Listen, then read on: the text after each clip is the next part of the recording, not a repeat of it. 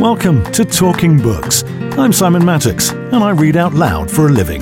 Yes, I'm an audiobook narrator. And in this series of podcasts, I get together with an author whose book or books I've recorded, and we talk about writing, recording, and all things talking books. I'm joined today on Talking Books by best-selling author T.A. Williams. Hello. Hi. Nice to see you. I've heard your voice so many times. It's good to actually meet. Well, yes. Well, I, we've spoken on the phone a couple of times, haven't we? We have, yeah. So, how are you, sir? I'm, I'm well, thank you very much. Yeah, just getting old, but uh, apart Oh. from that, Yeah, well, I know that one. So, I have just finished recording your rather wonderful book, Murder in Florence, which is coming out. Look at that. So, is that, a, is that what's that? Is that a, what? What was that you just showed me? I've got. In fact, if you bear with me, I'll just show you. You can. Anybody listening to this can imagine what they're going to see on the wall behind me. Oh, wow. Look at that. There's those, and then there's those. Wow, that's amazing. So, basically, you're just showing me there's loads and loads of framed covers from your Yeah. books. So, I've been narrating your last three novels in the series Armstrong and Oscar. Is, is there a, is there a series name? Yeah, there's there's a story here. I mean, as you may well have come across this, that um, authors these days rarely get the chance to choose their own titles. It's always the the marketing people in the publishers who say, "Oh yes, this will sell much better."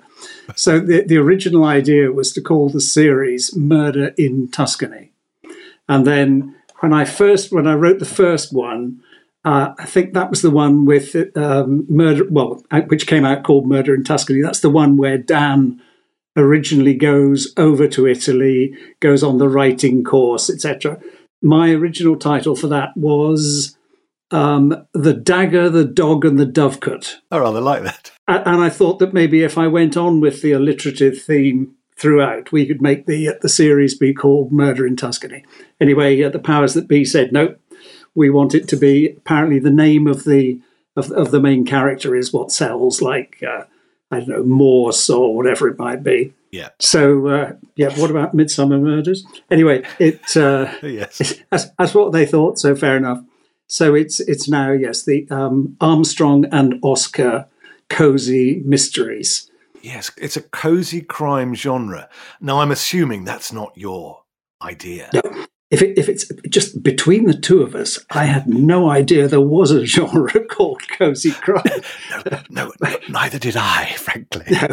exactly. It's uh, cozy crime. I think basically is uh, in, in a way it's similar to my my romances, which are as compared to uh, a lot of the romances you see on some of the shelves somewhere, where there's a sort of a, a bare chested duke next to a uh, a young lady in a diaphanous nightie.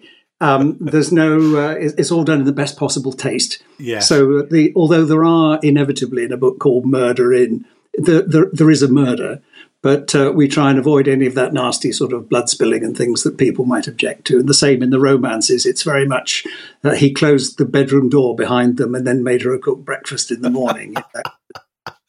so I think that's what makes it cozy. I see.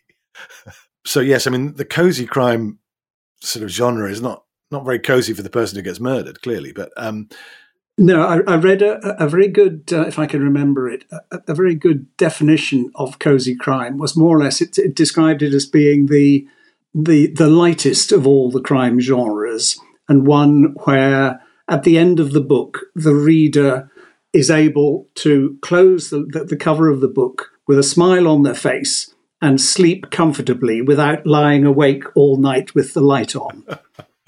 So I suppose that's what we're doing. It's yes, it's crime, but it's not supposed to frighten the pants off you. okay, okay. Well, it's it's excellent. I mean, I, so I, this is my third one of yours, Murder in Florence. And when does that come out? Do you know?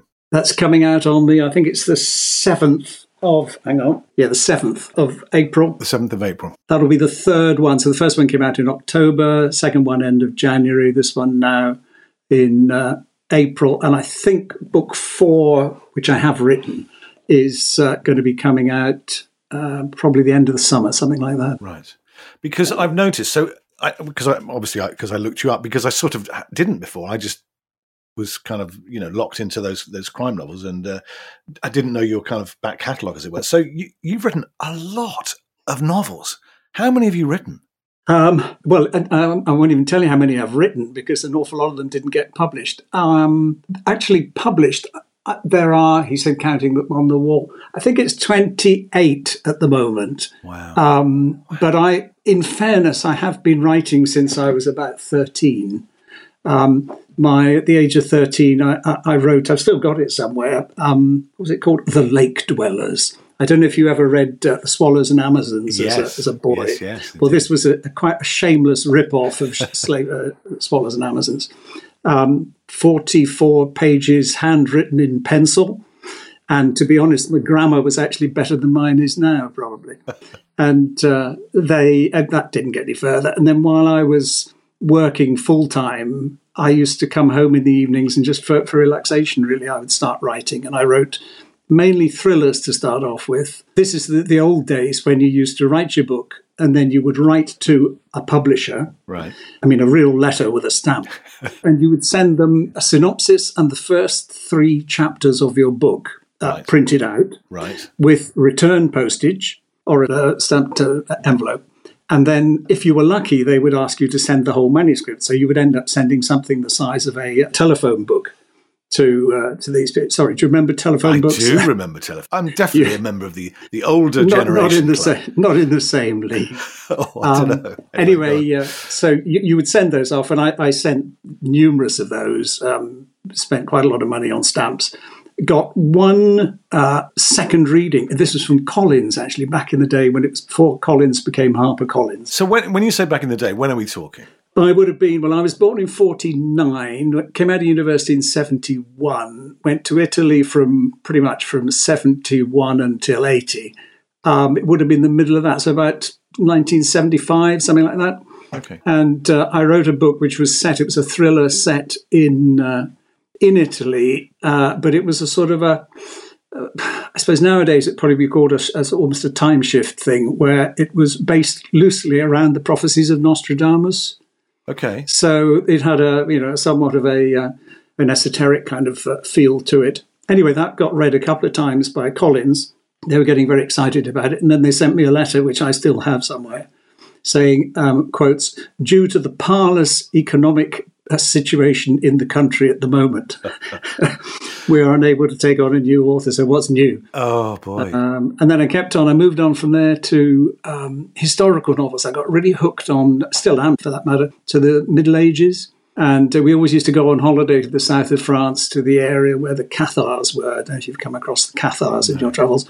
They were a uh, um, they were effectively a, an offshoot of, of, Christianity, really, but they were they were deemed uh, to be um, worthy of being uh, eradicated as far as the Pope was concerned. And so he actually uh, called a crusade. It's the only crusade which has ever taken place in mainland Europe. Wow! And wiped the uh, the Cathars off the face of the earth. You may have heard Simon de Montfort, who allegedly was the the, the, the founder of in this country anyway, the getting away from uh, the, the, the, power of the king and bringing in more of a parliamentary uh, um, democracy, I suppose. He was actually the son of Simon de Montfort, same name, who was the man chosen by the Pope to wipe out the Cathars. So it all sort of oh, wow. flowed through that. Wow. Anyway, I wrote a, a number of those.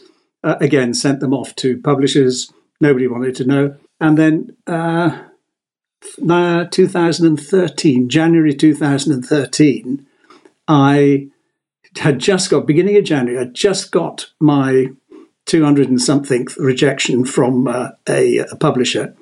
And uh, my wife came back from the shops and she got a copy of the Western Morning News. We live down in Devon. Right. And uh, there was an article there written by a lady who at the time was a, uh, she was the editor, I think, of, it might even have been the Bookseller magazine. And she was being asked, what's going to be big in 2013? And she said, well, in the wake of the uh, Fifty Shades of Grey phenomenon, mm. um, erotica will do well, but um, probably erotica with a twist, so historical or something. I thought, ah, historical. So I shall, if they don't erotica. want the serious stuff, Excellent. I'll give them a dirty book. so I, I, I, sat down and spent a weekend trying to uh, to plan out a dirty book, and very quickly, very quickly realised that I had well, neither the experience nor, to be honest, the desire to write a dirty book. So I turned it on its head and made it a book about somebody like me trying to write a dirty book, not being able to.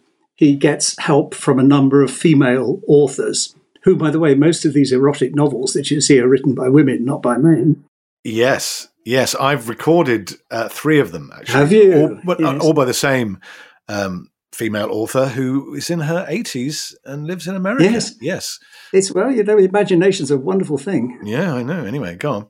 So anyway, yeah, I, uh, I turned it on its head. So basically, he tries to write this novel, which in the course of the book doesn't get written, but it's it's got humour in it, and more to the point, it's got a black Labrador in it, which became my right. sort of trademark, the black Labrador. And I sent that off. There was a new uh, publishing house had just opened, one of the first of the online publishers. Uh, they were an offshoot of, uh, well, they were called um, Carina, and they were an offshoot of Harlequin uh, and then subsequently, Harlequin, I think, were bought by HarperCollins, and so I got subsumed into that. Right. Um, but anyway, they, uh, I sent it to them. They kept it for six weeks or so, and then I got a wonderful email, uh, beginning of April 2013, from a lady who I love dearly and will always loved for the rest of my life, called Cleo Cornish, who was the uh, the editor I was assigned there uh, saying, "Yes, we love it. Here's a two book contract." Fantastic. And that was the the start of my my published career. And then I sort of it's moved along from there. What I kind of take from that, it, listening to you, it, is you had two hundred odd rejections before that. You'd written a number of novels, and yet you didn't give up. You didn't think, "No, oh, well, maybe not."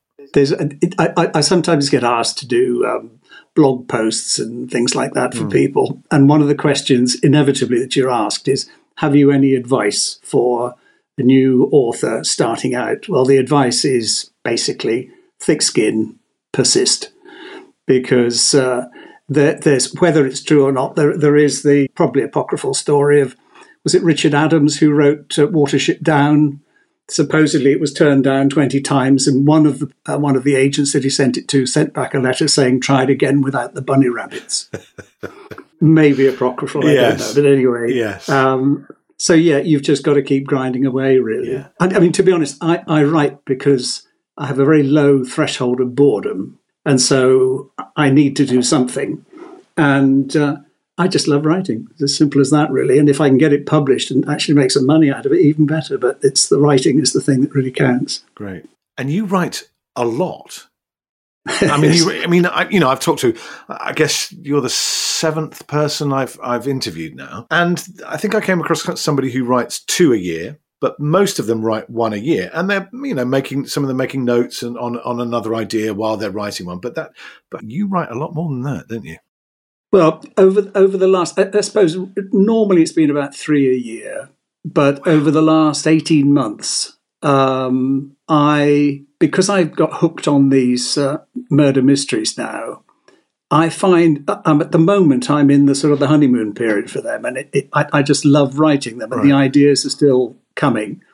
Um, whereas the the romances, I was sort of getting myself backed into a bit of a corner. Basically, the story of almost any one of my romances is drop dead gorgeous, but not too bothered about it. Thirty year old girl. Yeah, that's the woman, woman, I'm trying to meet. The, the drop dead gorgeous, not necessarily thirty, but but you know, drop dead gorgeous, but but isn't bothered. It doesn't even really know she's drop dead gorgeous until that's somebody exactly comes along it. and says, "But no, but you are drop yeah. dead gorgeous." Yeah. Anyway, sorry, carry on. So she's not she she's not flaunting it. Okay. But uh, she's uh, unattached, and she meets up with uh, an equally hunky male, um, pretty much similar kind of age counterpart, who is troubled. Ah. And ah, we yes. discover in the course of the book why he is troubled, and. Uh, I suppose you could more or less summarize the books as will they, won't they? Yes, that's you know pretty pretty much it. And the thing is, I'm, I'm getting to the stage where you know how can I keep on dreaming up thirty something drop dead gorgeous women? Yes, who are unattached.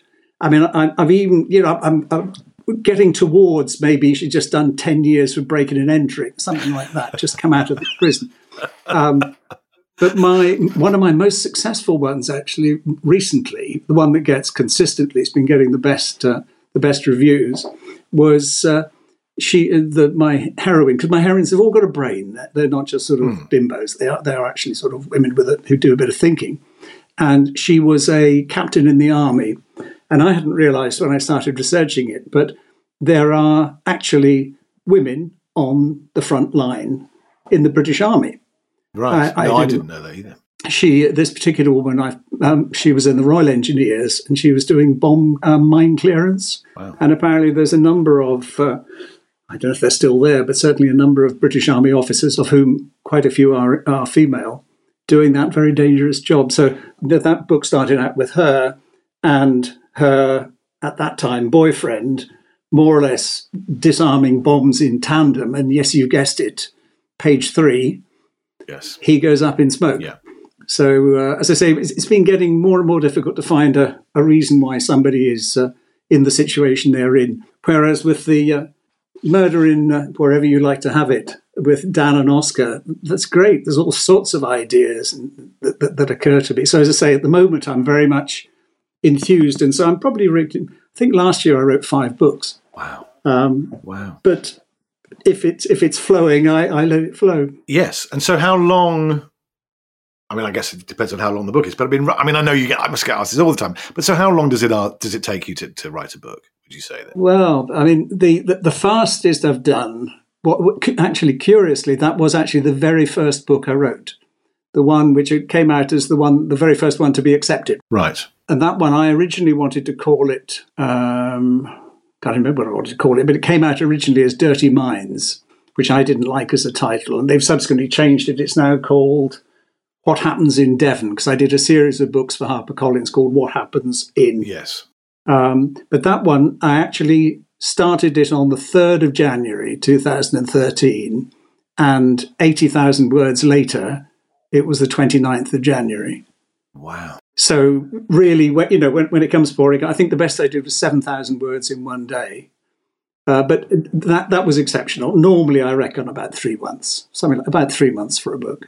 Yeah, which is roughly what other authors I've spoken to said they take is roughly three months. Yeah, um, plus or minus. I'm I'm not. I mean, this is where I think it's it's interesting with the whodunits that one has to have a bit more of an idea about what you're doing. See, the thing about the romances is, the thing I love about writing, to be honest, is that I go into the book, I started off, I know where it's set.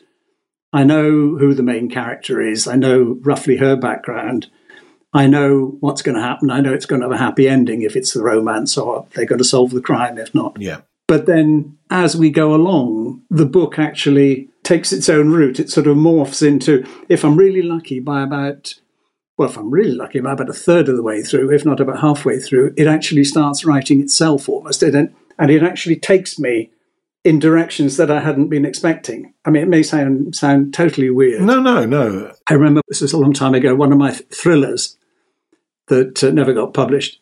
I was writing it, and I came downstairs about eleven o'clock at night and uh, saw my wife in the kitchen, and she said, "What are you looking so uh, unhappy about?" And I said, well, "She's just." Bloody slept with him, hasn't she?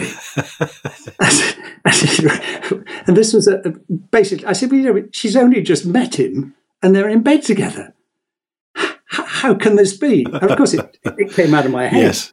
But at the time, I was really quite infuriated. What a slapper! You fancy doing that? You know. But uh, yeah, it, it, that's that's the nice thing. But of course, when you're writing a whodunit, you need to be a little bit more uh, organised. Have you come across this expression that writers use that you can either be a plotter or a pantser. Yes, I have. Yes, some one of one of the authors mentioned that to me. Uh, yeah, well, I'm, I'm definitely a pantser, as in seat of the pants. So you know, as I say, I start off having a rough idea of what's going to happen and see where we go. Well, of course, if you're talking about a murder mystery, it's actually quite a good idea for the writer to know who's been killed and who did it before he starts writing the book. Uh, well, uh, this, is, this is what I wonder. Yes, but well, if it's any consolation, the, the, the, three that have been, well, the two that have been published so far, and the third that's coming out, when I started writing, I did not know who the murderer was. Okay. And it seems to work. Well, it's, uh, yes. I mean, you know, having narrated all three, there's never never a question of a sort of a killer go, appearing out of nowhere kind of thing. It's, they make absolute logical sense to me. I mean, I think they're you know I think they're great. So yeah, well, that's good. Thank you very much. But I, I think that, that that is something that I, I do notice sometimes because I, I watch. I don't do an awful lot of reading, mainly because I'm writing all the time. But I do in the evenings. I tend to try and catch up on the Midsomer Murders or Endeavour or one of these um, um, what's it, murder and death in paradise, that kind of thing. Okay, okay. Um, because you can you can pick up obviously ideas from from other people, and some of them uh, occasionally they, as you just said, that they sort of drop in this new character yes. or a, a new rationale mo- motivating somebody of, mm. for which there was absolutely no hint before. And I think uh, Agatha Christie, who I, you know, it's no no surprise that she sold millions and millions of books. I mean, the woman was absolutely brilliant because she gives you all the facts right. as you go along. Right. Then it's up to you to pick them up, just like Hercule Poirot does or whoever does. Yeah. Uh, and that's that's the way it should be, hopefully. Yes, and and I, I mean personally, I think the motivation thing is very important because obviously that, that's kind of the world we live in as well is that we look we look at somebody and we go well okay no i can understand why they committed that murder or that crime. I mean it's one of the things i found about happy valley which i loved and the writing was fantastic etc etc etc but i just thought the kind of not the main plot between her and, and the and the the the guy and all that, but but those kind of the sort of almost the subplots with with the you know, in the first series, there's a guy who kind of goes to his boss and asks if he can borrow some money to for his daughter's education. The guy says no. So then in the next scene, he, he's speaking to some low life, saying, "Well, I think you could kidnap his daughter." You know, and, it, and you're a bit like, really? You'd go from that to that? Just a little bit over the top. Yeah, yeah. I just, I, you know, I, I, maybe that's just me, but I just think, I mean, listen to me, God, I'm going to get hate mail uh, from, from people saying, "But Happy Valley's the best thing on television. And of course, it was wonderful in many ways. But for me, I, I want the motivation to be to ring yeah. true. And um, you know, and, and and in your books, I think it absolutely does. Yeah, motivation, I think, is is is vital. Um, and ideally, I think, from a writer's point of view, if you can actually come up with two, three, four, even half a dozen characters, all of whom potentially could mm. have motivation. Yes. That uh, then makes it that because people, I think, genuinely do enjoy trying to to, to solve the crime as you uh, as you go along. And so I'd be reading a lot of the you know the reviews that people write, and uh, they like red herrings. Right. Um, right. They you know they like to be thrown off the co- off course a bit. And then you get some of them who said, "Oh, I knew who it was all the way through, and then I realised at the end that it wasn't him after all." Right, and that's that's quite uh, refreshing. Yes, and well, one of the things that I love ab- about narrating books. Uh, apart from you know the fact that I, I, love the character of Dan and and relationship with, his dog and, and his and his whole backstory about his his divorce and his daughter and and all of that. Um, but it's the fact that they're set in in a beautiful part of the world. They're set in in yeah. in Tuscany, and also I noticed. I mean, I suppose because I knew I was going to going to talk to you, and this time I was very aware of it. But also, you you know, food is a very important part of what you do. The weather is very important. So, you know, you will comment on the weather, you will talk about what food they're eating. And it's fantastic to read because it's just like, I just like, I want to go there. I want to go to Tuscany now, you know. Yeah, the, the number of people in reviews who accuse me of, uh, you know, making them salivate. That's, that's yes, no, I'm sure. I'm sure. No, no, I, I think certainly my, my romances are, um, I think, unashamedly escapist. Right and they're, they're providing escape, especially over these last three years with the COVID and so on, providing escapism for the reader, but also escapism for the guy at the other end who's actually writing the thing. I, I tend to do more writing in the winter simply because there's not that much to do during the day because there isn't much day to do it in. And yeah. uh, for me, it's really, really, I can escape onto a, uh, a Tuscan beach or into the uh, into the hills, walking up a Strada Bianca with a dog. You know, that, that's yeah, that's yeah. certainly I get a lot out of it as well. So, would you ever be tempted to? I mean, you did live in in, in Italy for what ten, yeah. 10 years. Would you ever be tempted to to go back? If I wasn't married to the only Italian who doesn't want to go back to Italy, I'd be there now, Simon. Um, no, I'd, I'd love to go back. When I, when I retired from the, the day job, I would have just shot back over. But no, Mariangela is very happy in, in England. Um, we we also have a daughter and we have a granddaughter and uh, uh, here, and so that, that's a tie. But I think uh, you know the older I get, the dodgier my memory gets. But she can remember just how infuriated I used to get with uh, Italian bureaucracy. Right. You know, we think we've got bureaucracy here. It is nothing, nothing in comparison. I used to run by the day. I used to run a well a series of language schools, and I was uh, spent the last four years living in in Florence, running a school, and then we had satellite schools out in three other towns around. And quite a lot of my time, this is before the days of um, you know um, online payments and so on. Most of the payments were made in cash, and so quite a lot of the time, probably two or three times a week, I had to go to the bank just to bank the cash right. that had been taken. Right. And going to a bank in Italy wasn't a bundle of laughs because you get in, they have no concept. Well, quite possibly they now have, but in the day they certainly didn't have any concept of queuing. And so you'd find this group of massive people around the lone bank teller who was there. Paying. And there is nothing worse for an Englishman than people who don't know how to queue. Damn it. I know, I know. It's despicable, isn't it?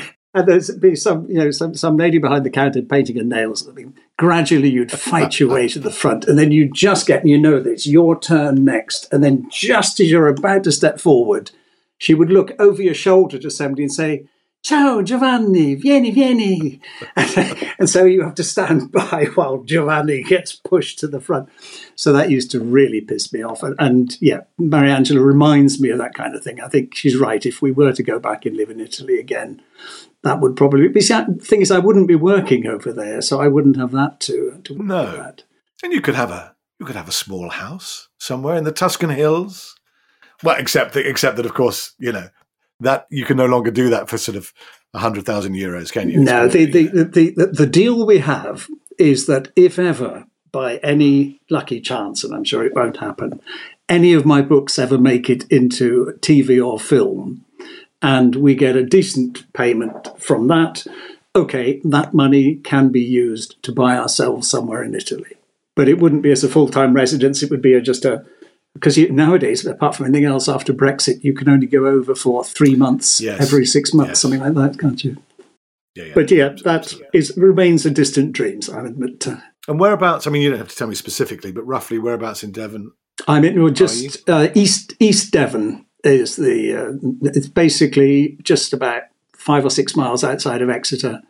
Village of well, actually, it's quite big now. It's about two and a half thousand people, I think, live here, but it's very. I was born and bred in Exeter, so we went to Exeter School and so on, and that was uh, what drew me back. Um, and then I got a job when I came back from Italy, working in a, a language school in Exeter, and uh, ended up running that. And uh, it seemed so. These logical. language schools. So I used to do a lot of English as a foreign language. That's it. Yeah. Cassettes to start yeah. with, then CDs, and you know, Unit One, one. That's right. Listen, and repeat. Yes. And all those kind of little dialogues, which were sort of, um, hello, can you tell me the way to the post office? That's right. Yes. I know It's it. down the road on the left. Yes. Thank you. Yes. You're welcome. goodbye. Goodbye. And I just, um, you know, and I did a lot of that and it was great. Yeah. Um, but it, but it was just, well, we used to laugh about it. It just struck us that, you know, everybody who comes to England imagines everybody to be lovely and friendly. Yeah. And of course, you know, normally, so they come over and they say, "Can you tell me where the post office is?" Yes. And they're like, "No, mate, we haven't had a post office around here for, well, yeah. you know, it's closed down four years ago, you know, or whatever, you know." So it's like you can't just forget it. Yeah, yeah. But did you use those? Did you use those kind of um, yeah, oh, yeah, we had uh, resources. Uh, I mean, as I say, back in uh, when I was actually teaching, so that's back in the early seventies. Yeah, we yeah we had cassettes, cassette cassette recorders, um, and then they moved on to uh, CDs and I presume that it's all online now. I actually gave up that part of my life in 2006, and I think uh, the whole the internet has just taken over completely now. I think quite possibly you can theoretically learn quite effectively just from sitting and talking to somebody on the other side of a computer screen. Yes, I imagine so. Yes. So I want to talk a little bit about the latest book. So mm. um, set in Florence, yeah. uh, and it's there's a film hmm. that is being made in Florence. Where, where was your inspiration for that? Inspiration for that is I, I, I quite like the high life, the flashy uh, millionaire lifestyle. Not that I have anything to do with the flashy millionaire lifestyle, but I quite like the idea of the fly on the wall in those uh, situations. So I just hmm. thought it'd be quite nice to have for anybody who's not been following the series. Basically, Dan is is English, but he also speaks Italian. But when he sets up his private investigation agency, it's aiming mainly at English speakers, of whom obviously there are a lot in Tuscany and indeed in the rest of Italy. So I thought, well, you know, where could there be a an English speaking enclave in Florence that I could do? And I thought I thought about language school, but I I've actually written a uh, one of my romances was set in a, a language school. And I thought, well, I'll try and avoid repeating myself. And then it occurred to me, yeah, movie. That mm. could be it. I do, I do a lot of walking. I used to do a lot of cycling until one of East Devon's potholes did for me coccyx. And so I find myself doing mm. w- a lot of walking rather than sitting on a saddle. And uh, that's really good for thinking things through. And it mm. just came to me. I thought, well, we go at a, at a, a film crew. And then because of my interest and love of all things medieval, it seemed like a sensible idea to set the uh, the movie that they're making around the time of the, uh, the Middle Ages stroke Renaissance. And of course, there was one big name that stands out in Florence at the time was the Medici. Yeah. And uh, Lorenzo the Magnificent, so called, or at least that's what he called himself, um, and Cosimo. I mean, there was a whole family, a whole dynasty of uh, of these people, and they were they were absolutely ruthless people. Okay, uh, Middle Ages were a tough time, but you didn't piddle around with the, the Medici. Um, no. No. And so, yeah, that, that was sort of the, the combination of, yes, it, it, it, appealed to my interest in medieval history. And also, as I say, this business of being able to stick Dan, who was a fairly normal background kind of guy, um, and his Labrador, who uh, stick him into a situation where the people around him are used to million pound deals and uh, mm. so on. And this very famous um, film star who's absolutely drop dead gorgeous, but she meets him in her caravan and she's got curlers in her hair, that kind of thing. I quite like that uh, sort of juxtaposition. Yes, well, I was very impressed by. Have you been on a film set? Because you obviously know your way around a film set or a or a TV set. Oh. oh, okay. Well, I was very I was very impressed. No, it's it's all uh, it's, it's just it's, it's, all imagination, watching too much TV and and research. You see, nowadays the wonderful thing. I mean, although there's some terrible things that happen on the internet, but at the same time, it is an, a most amazing resource. You can find out absolutely anything. You can see little um, clips on uh, YouTube of uh, b- behind the scenes of how a movie's being made and so on. And so, ho- hopefully, people won't uh, hopefully they'll accept it as being a reasonably true depiction. But no, it's not based on any kind of uh, hands-on uh, experience. Oh no, well, because it, it, comes across as being very authentic. Apart from the fact well, that, the, that, the, people are nice to the extras, which, on to be honest, yes. on on any of the kind of TV or film sets I've ever been on, they're just not. They're just the extras are just kind of treated like the lowest form of life. It's bizarre. Anyway, you know, they're kind of they're completely mm. segregated from the from the sort of main cast, and they're not allowed anywhere near them. I'm quite sure you have far more experience of uh, television than I do, but uh, well, not a lot, but um, I've done bits and pieces. But well, if it rang true to you, that's good because at least you know you have a, a reasonable idea of. What- no, no, uh, yeah, yeah, no, absolutely did, yeah, absolutely, and well, I don't want to. I don't want to kind of give it away, but I was very, very pleased to see that there might possibly be a burgeoning romance for Dan. Well, um, I think we're probably uh, allowed to give it away, but yes, I think he may well have uh, found a replacement for the wife that he loved dearly, but who just couldn't hack it with the uh, with the job. And I, you know, can understand both their points of view from that point of view. Hmm. So yes, uh, I think uh, things might be might be moving in the right direction for Dan. Nudge, nudge, wink, wink. yes, as long as he just closes the bedroom door, we, we won't we won't get indeed, yes, and don't and, forget and makes the cooked breakfast. breakfast. in the morning. Absolutely, um, yes. yeah, no, it's wonderful. I'm very pleased about that. Um, and uh, one of the things I wanted to do was to thank you hugely and genuinely because you thanked me or acknowledge in in the acknowledgements at the end of this book, which I was very shocked to see and very touched by. That's quite that's quite normal. Praise where praise is due, buddy. Well, you, know, you do a great yeah, job. but well, you're the only person who's ever done it, so thank you. Yeah, well, that's right. The other people are bastards. I'm lovely. I mean, you know, no, no. It's, it's, it's. I think it's just, you know, if you do the right thing, people should be told. Well, thank you, and and, and obviously, as I said, the check is in the post.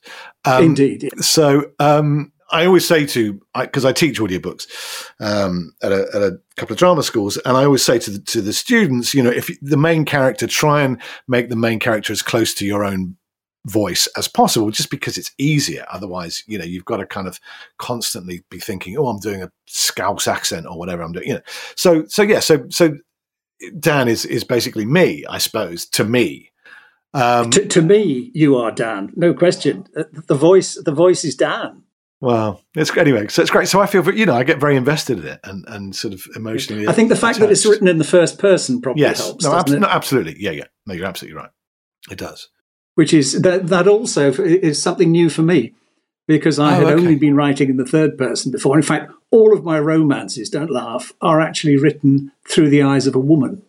And so, at this point, do you know which one, which sort of genre is is proving to be more popular, or, or do you not know well, things like that? the the in terms of sales, absolutely no question that the whodunits are selling faster.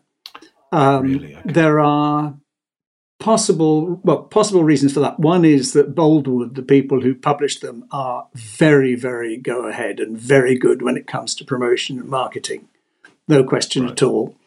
Um, and I'm sure they're, you know, they're ploughing a lot of money into um, adverts and things like that. So that's definitely uh, one thing. Um, the other thing, I think, if you, you know, if you believe what you read, um, I think ro- uh, romance is still popular, but crime. If, if all you got to do is to see what's on TV these days, and virtually, I bet you any evening there are half a dozen channels with uh, whodunits. Yes. So people do like that kind of thing.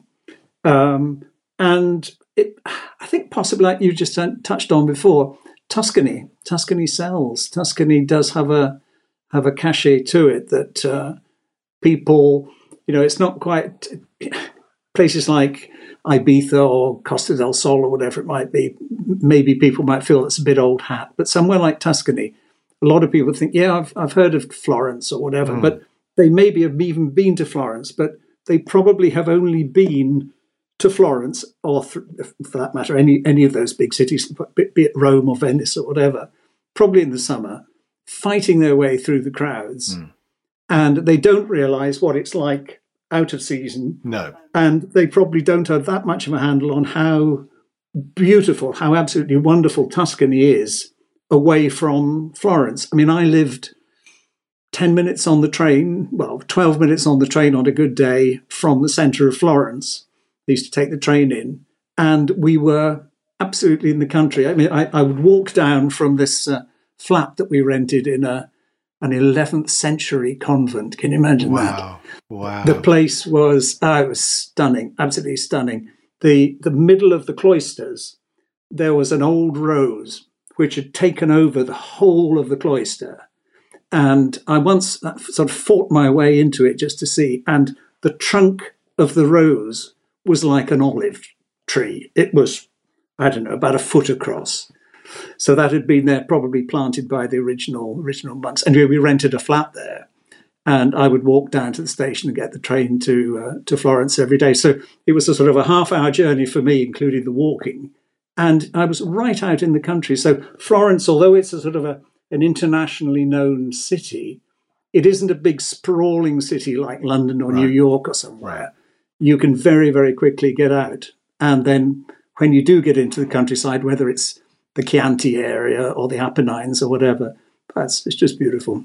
And I think, as you say, the, the Tuscany is it's kind of aspirational, but also what's what's very clever about what you do is that because Dan lives there and he he speaks the language, and because he's you know, his friend is Virgilio, the, the local um, sort of police chief. We see Tuscany through the eyes almost of a local. Yeah. And so you get that kind of insight as you, so as you say, you're not seeing it with, with crowds of, of, of other tourists. No, you are seeing it no. from the point of view of somebody who, who lives there and knows it well. And, and I think it's it, in a way um, I, I certainly don't see myself like Dan in the sense of being able to be as, as brave as knowledgeable as he is, but nonetheless he is effectively an Englishman who speaks Italian, living having putting down roots in a place like Tuscany, which is what I did at the time, mm. and so you can see sort of through the eyes of the Italians, but at the same time. Yeah you've still got enough Englishness left in you to, for example, hate the lack of queues or whatever yes, it might be. Yes. So you've got the best of both worlds, yes. really. Um, something I, am conscious of time, but something I wanted to just ask you is something you touched on was marketing, because some of the authors I've spoken to have been younger; they're kind of in their forties, I guess, and they are they sort of do a lot of their own marketing. So they have a very big online presence and Facebook and Instagram and et cetera, et cetera, et cetera. Do you do any of that? Well, I, I have to have a, a Facebook and a, a Twitter presence, but literally all I do is stick up a tweet a day just saying new book coming out or had this great review or whatever it might be. Um, I retweet a few people and as far as Facebook's concerned, maybe once a month, put something up there. That's about as much as I do. But yes, as you say, a lot of authors are far, far more proactive as far as that's concerned. As far as I'm concerned, go back to what I said before. I spend all my time writing. I don't really have an awful lot of time for uh, for, for, doing. I mean, I have a very good friend who is uh, a fellow author. She and I were in the same stable with uh, Harper Collins before uh, we both moved on. She now does completely self publish her stuff.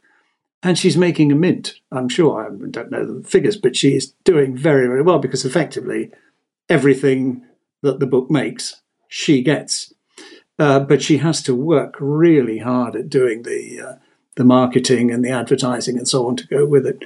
Whereas for me, especially at you know the ripe old age of 73 sorry I, am happier writing the books and let somebody else worry about flogging them really yeah so, and if, as I say, if if it looks as it looks at the moment, if these uh, whodunits have struck a chord, then that's great. Uh, it's down to them for having uh, having known how to promote them, and you know, it's and hopefully down to me for having managed to come up with the the right combination mm. of hmm. where it's set, the right cocktail of uh, location and uh, and the characters. Yes, and the Labrador. Don't forget the Labrador. We could never forget Oscar. He's terrific. Um, and I think you said, have you just lost? Well, not dog? just a few years ago. Oh, we, okay. had, we, we, used to have labs, and our last lab was a big black lab uh, called Merlin, who was just he was just wonderful. He was everything that Oscar is, really. Just you know, semi semi human. In fact, an, an awful lot more human than some humans, really. You know, he, he could actually pick up if you were unhappy. He would actually come along yeah. and put his nose in your lap that's, that's they're beautiful dogs. I mean, and they're proper dogs, Labradors. They're, yes, right, yes. I mean, I, I used to have um, a Cavapoo. I mean, I'm ashamed. I'm slightly ashamed to even say the word. You know, it's just one of those kind of designer crossbreeds like Cockapoo and yeah, Cavapoo yeah, no, and Labradoodle yeah. and all that. Mm. Um, and she was lovely, and and you know, we it was family dog. We all adored her. I mean, my son sort of went online and when he was eight or something was you know googling cute dogs, and we came up with that breed. But my uncle used to have uh, used to have Labradors, had two Labradors, and they're yeah, they're just proper proper lovely dogs. They're real dogs. They're real they dogs. Yeah, they, they, the, the lovely thing about them is they are well, I was about to say they're useless as guard dogs, but my sister in law, whose name is Pat, this will be significant at the moment, um, my sister in law, whose name is Pat, uh, she and her husband, my brother, used to run a sub post office. And Pat used to act as yes, you've got yes, okay. I'm, I'm, with you. I'm with you. You're, you're, you're, ahead of me there, right? And uh, she said that the worst dogs for having a go at your ankles, in fact, were Labradors, simply because you look at a lab and you think, ah, and you walk in the gate and it goes, so uh, they, they, they, can be territorial. Ours never were. Um, I think the, the worst that either of our dogs would have done would have been somebody, you know, somebody come walking in, they'd have tripped him over, you know, just lay down in front of him to have their tummy tickled. Yes. Oh, lovely. Um, I just, well, it's been such a, a joy talking to you. Thank you. Um, I was going to say, do you listen to audiobooks? Do you know, I, I, I, read very little, and I've just literally five days ago got myself a new phone. This is, you know, the one I had before was more or less steam powered. Okay. And this one theoretically is going to allow me to uh, to listen to audiobooks. And so I, I really must. Uh, what I'm planning, I'm actually going up to London just for the day on Thursday, and I thought I was going to, I would take Murder in Chianti, uh, your ah, version of it, okay, and uh, listen to it all the way through. Because uh, I've only l- listened to bits of your narration. I haven't actually listened to either of the books that I've see- heard so far from okay. you. I think it's only fair to you that I should listen to one right well, the way through again, you see, what, a nice man. I mean, because most of the authors I've spoken to have said, "Yeah, I've never listened to one of my books. Uh, I've listened to little bits, maybe listened to you know the first five minutes, but I can't. But for different differing reasons, some of them are like, "Oh, I can't bear it because I think, oh, I shouldn't have written that, or I should have written that better, or something." Others like because I'm, I, you know, by the time I get around to listening to the book, I've already read it so many times and proofread it and this, that, and the other. Whatever, I can't bear. I just want to leave it behind.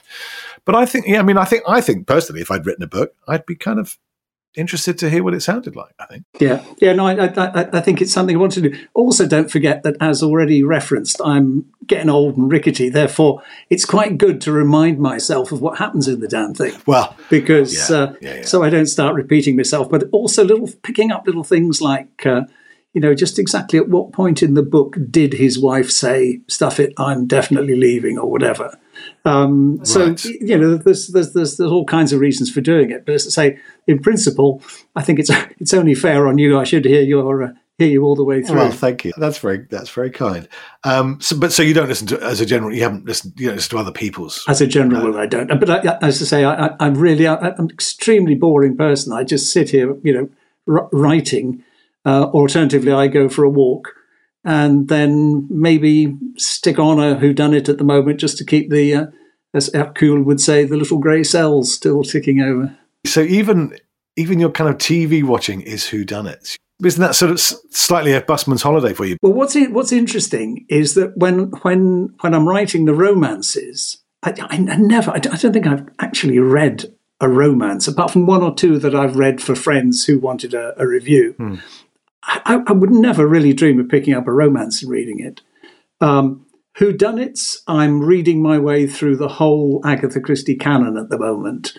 And uh, okay. that's, I tell you what I did do. I bought myself the complete works of Conan Doyle. And I'm a bit disappointed really with Sherlock. Sherlock Holmes, uh, I was reading the, just the other day, I was reading The Hound of the Baskervilles. And yeah, it's all right. I mean, it is of its time, and yes. you know, I think things have got a bit more sophisticated since. But pretty much knew from about halfway through what it was all about mm. and who you know who done it and so on. So uh, that was a bit of a surprise. But yeah, I don't do an awful lot of uh, of, of, research reading, but at least I've, I've more or less made a, a conscious decision that in the evenings, anything after about eight o'clock at night, well, you know, I'm, I'm, certainly not going to sit down and start writing again, having done it all day. And as already mentioned, my coccyx have been playing up, so yeah. I tend to sit and just watch something on the TV. And at the moment, uh, the moment Roman, I'm recording the uh, Paris Nice uh, cycle race because I used to do a lot of cycling. Right. And uh, you know, it's I mean, I, utterly boring to anybody who doesn't like cycling. I tell you. Yesterday they were just going 160 kilometres flat from one place to another.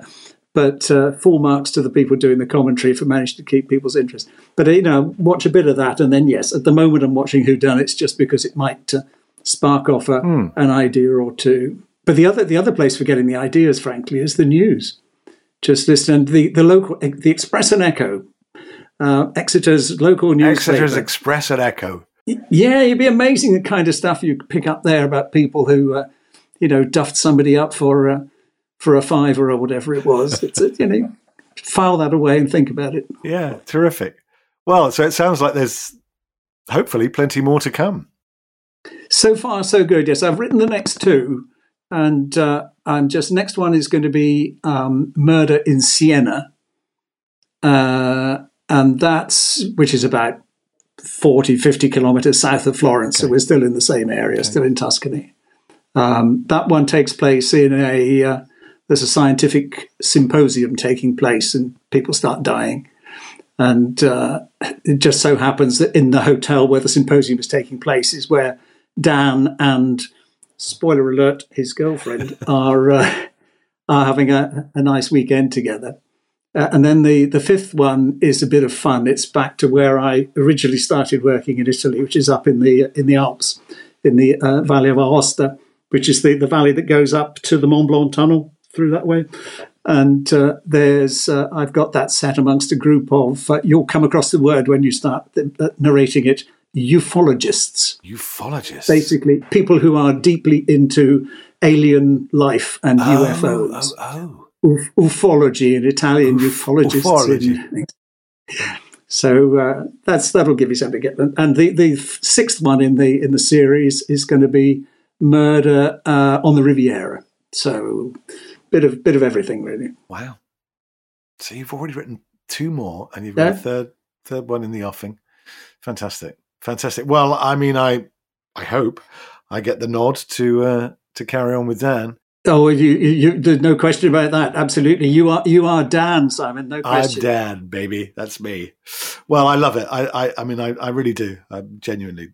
Well, thank th- thank you. Seriously, thank you very much indeed for, for bringing a character to life. I mean, it's it's it's okay. Next step is the the, the Hollywood blockbuster, but having a, another person who actually manages to to reproduce to me in my own head what I think the guy sounds like. That's oh, well, that's remarkable. Thank you. That's lovely. That's lovely. Well yes, and obviously the Hollywood blockbuster. I suspect I might not get. I might not get a look in for that, nah, or even or even even the, the BBC. You know. When they I, I did like that your comment to me about you think you might be in with a shout for the part of the Labrador. I might be. You never know. I mean, I don't know. Just um, grow a couple of legs, mate. Grow yeah. What, what's his name? David. Um, was it not not David? Andy Serkis did. Uh, did the gorilla, didn't he, in, in some movie or other? So I might, you know, if yeah, give it time, yeah, yeah. You know, you never know. Work on your wagging. I, will, I will definitely work on my wagging.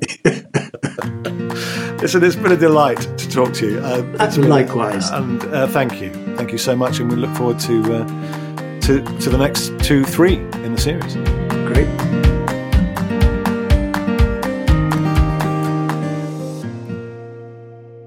Unit 1. 1. Listen and repeat. Dan wants to deposit some money at an Italian bank. Listen as he waits patiently to give the money to the Italian bank teller. Hello. Can I deposit this money, please?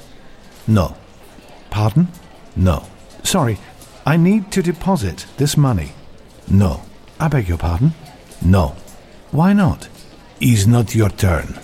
But I'm first in the queue. Ciao, Giovanni. Ciao, venne, venne. Ciao Paolo, grazie, grazie. Dan waits patiently for Giovanni to complete his transaction. Hello, me again. I'd like to deposit this cash, please. No. I'm sorry? No. Why not? It's not your turn. Alessandro, ciao. Venne, venne. Grazie mille, Paolo, grazie mille. Dan waits patiently for Alessandro to complete his transaction. Hello, me again. Uh, can I deposit this cash, please? No. Sorry? No. Look, I've been waiting. It's not your turn. Ciao, Tommaso. Venne, venne.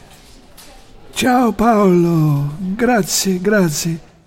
Dan waits patiently for Tommaso to complete his transaction. Ciao Paolo, grazie, grazie.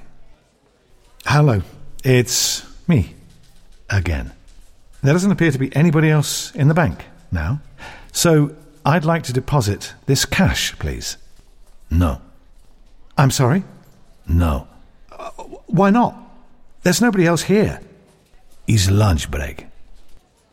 Ah! We hope you enjoyed listening to this podcast. If you'd like to hear more in the series, please visit our website www.talkingbooks.org.uk.